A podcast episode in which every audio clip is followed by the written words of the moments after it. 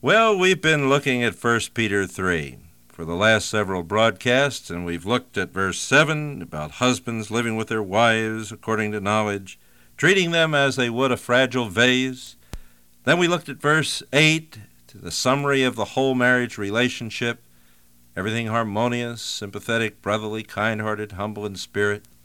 Now we come to verse 9, and we're in our next to last broadcast on this particular series on the home, viewed from a variety of different viewpoints than we have looked at it on these broadcasts before. Here we have in verse 9 a very trenchant statement reflecting the words of Jesus Christ himself, here applied to the home situation, not returning evil for evil or insult for insult, but giving a blessing instead for you were called for the very purpose that you might inherit a blessing, not returning evil for evil or insult for insult. Whenever I read those words, I think about a case in counseling that once took place. The husband and the wife came in. Well, let me tell you, before they came in, the husband called up. And he said, My wife and I are separated, and my uh, Christian uh, uh, pastor says to me that uh, my viewpoint on what separated us is correct, and uh, her uh, physician, who is a Christian, says no, her viewpoint is correct. And he said, I don't know why I'm calling you, but uh, somebody said I should call and we should uh, talk about counseling. And he said, it won't do any good. He said, uh, because you're either going to take her viewpoint or my viewpoint, and uh, we'll be just where we are today, like we are with the pastor taking one viewpoint and the Christian physician taking the other viewpoint, and neither one's going to listen to what the other has to say, so I don't know why I'm calling you anyway. Well, that wasn't a very great beginning to, for counseling, as you can uh, see. But I said to him, I said, well, if your mind's made up it isn't going to do you any good, I can guarantee you it won't do you any good. But just uh, for what it might be worth, let me tell you, I don't intend to take either side. I expect to take God's side. And I think that in the long run will be the side of both of you. Well, he just sort of sat still, and uh, then he said, uh, Well, that sounds different. Maybe we'll come. So they both arrived on the scene, and they began to talk. And I must explain to you that in our counseling sessions, we don't encourage people to uh, get angry with one another. Indeed, we don't even let it happen in our counseling sessions. We begin to call them down if they start doing this. And we don't let them use uh, nasty words toward each other or say things that are harsh or cruel or, or unchristian in any other way. We say to them, that isn't going to happen here. This may be the one hour during the week where you're going to have a sane and civil and Christian kind of conversation. It may be the only hour during the week, but it's surely going to happen if you're going to be here or you're not going to be here. So was, there were several times in which I had to uh, call them down at the very beginning of this session and say to them, hey, wait a minute, those words aren't allowed here. Do you realize, as I became uh, came to realize in the first five or six minutes, they were so apt so experienced, so skilled in saying nasty things to one another and in driving in the knife and twisting it by the words that they used that they didn't even realize they were saying it half the time. It became so habitual and it was so much a part of them. And I had to make them conscious of it every time they did it in order for them even to think about it in order to stop. It was an amazing situation. It took us a full six weeks for them to get out of that spirit and to get into a new one to really begin to conquer and change that whole attitude of beginning uh, to talk in a new way toward one another. One would say something nasty, and the other would say the same thing in response, only twice as nasty. And then the other one would respond even more nastily to that, and so on. Not returning evil for evil or insult for insult. That is part of a marriage that Christ wants to see. A marriage where we do not return the same kind of sin in kind.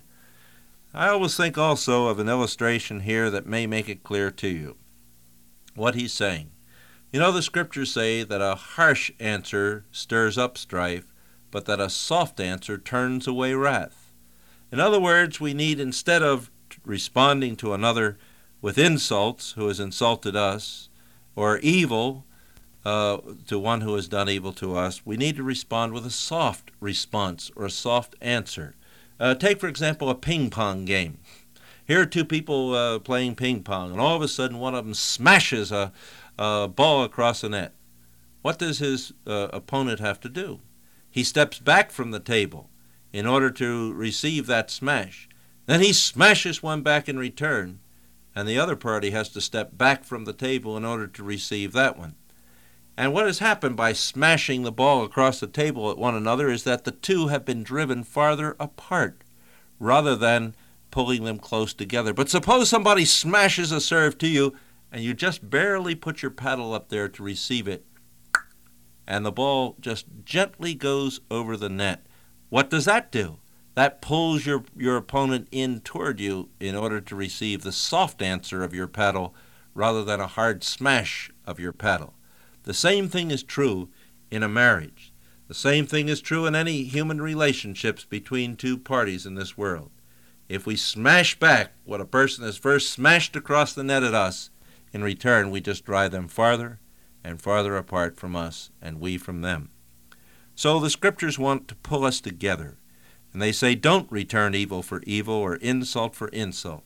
After all, we are to overcome evil with good, Paul says in Romans 12, where these same words are echoed. Where we are never to return evil to, for evil, he says. Instead, we are to overcome evil and not be overcome by evil. You see, when you have returned evil for evil, you have been overcome by evil. That is, you have adopted the same stance as the one who has done evil to you. Instead of reducing the amount of evil in the world, the very evil that hurt you, that did something that you disliked, the very evil that, that was aimed toward you and that made things so unpleasant for you, you have in turn doubled the kind of unpleasantness when you return evil for evil. And a Christian doesn't go around spreading more of the same. The Christian responds to evil with good. The Christian refuses to be overcome by evil, to join the evil camp, be overcome by it, taken captive by the evil one, and then serve on his side by giving more of the same and spreading more evil in the world. Instead, the Christian responds to evil with good. It gives a soft answer. It returns blessing instead, and we'll talk about what that means on our next and last broadcast in this series.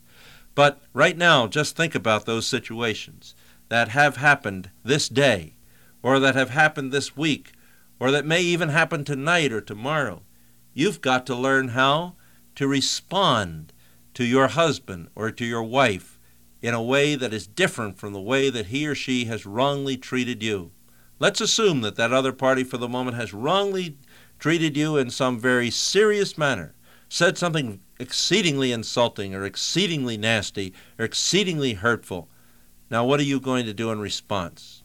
No, you're not going to give back in kind. You're not going to, as you might put it, right the wrongs. You're not going to take revenge. Vengeance is mine. I will repay, says the Lord. Doesn't belong to you.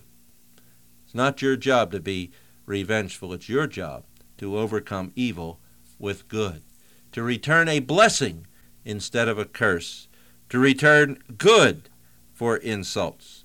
That's what our Lord Jesus did when they insulted him on the cross. When their words were, Come on down from the cross if you be the king. Words of insult, words of mockery, words of jest. What kinds of words did he return? Words of blessing. He prayed, Father, forgive them, for they know not what they do. Was that prayer ever answered? You better believe it. There were thousands who at Peter's sermon, when he preached, You with wicked hands have slain the Lord of glory, repented and became Christians in answer to that prayer. The Apostle Paul was the answer to Stephen's prayer when he echoed the words of the Lord when he was stoned to death. And your prayer of blessing can be also answered for your spouse. Lord, help us to return good rather than evil for Christ's sake. Amen.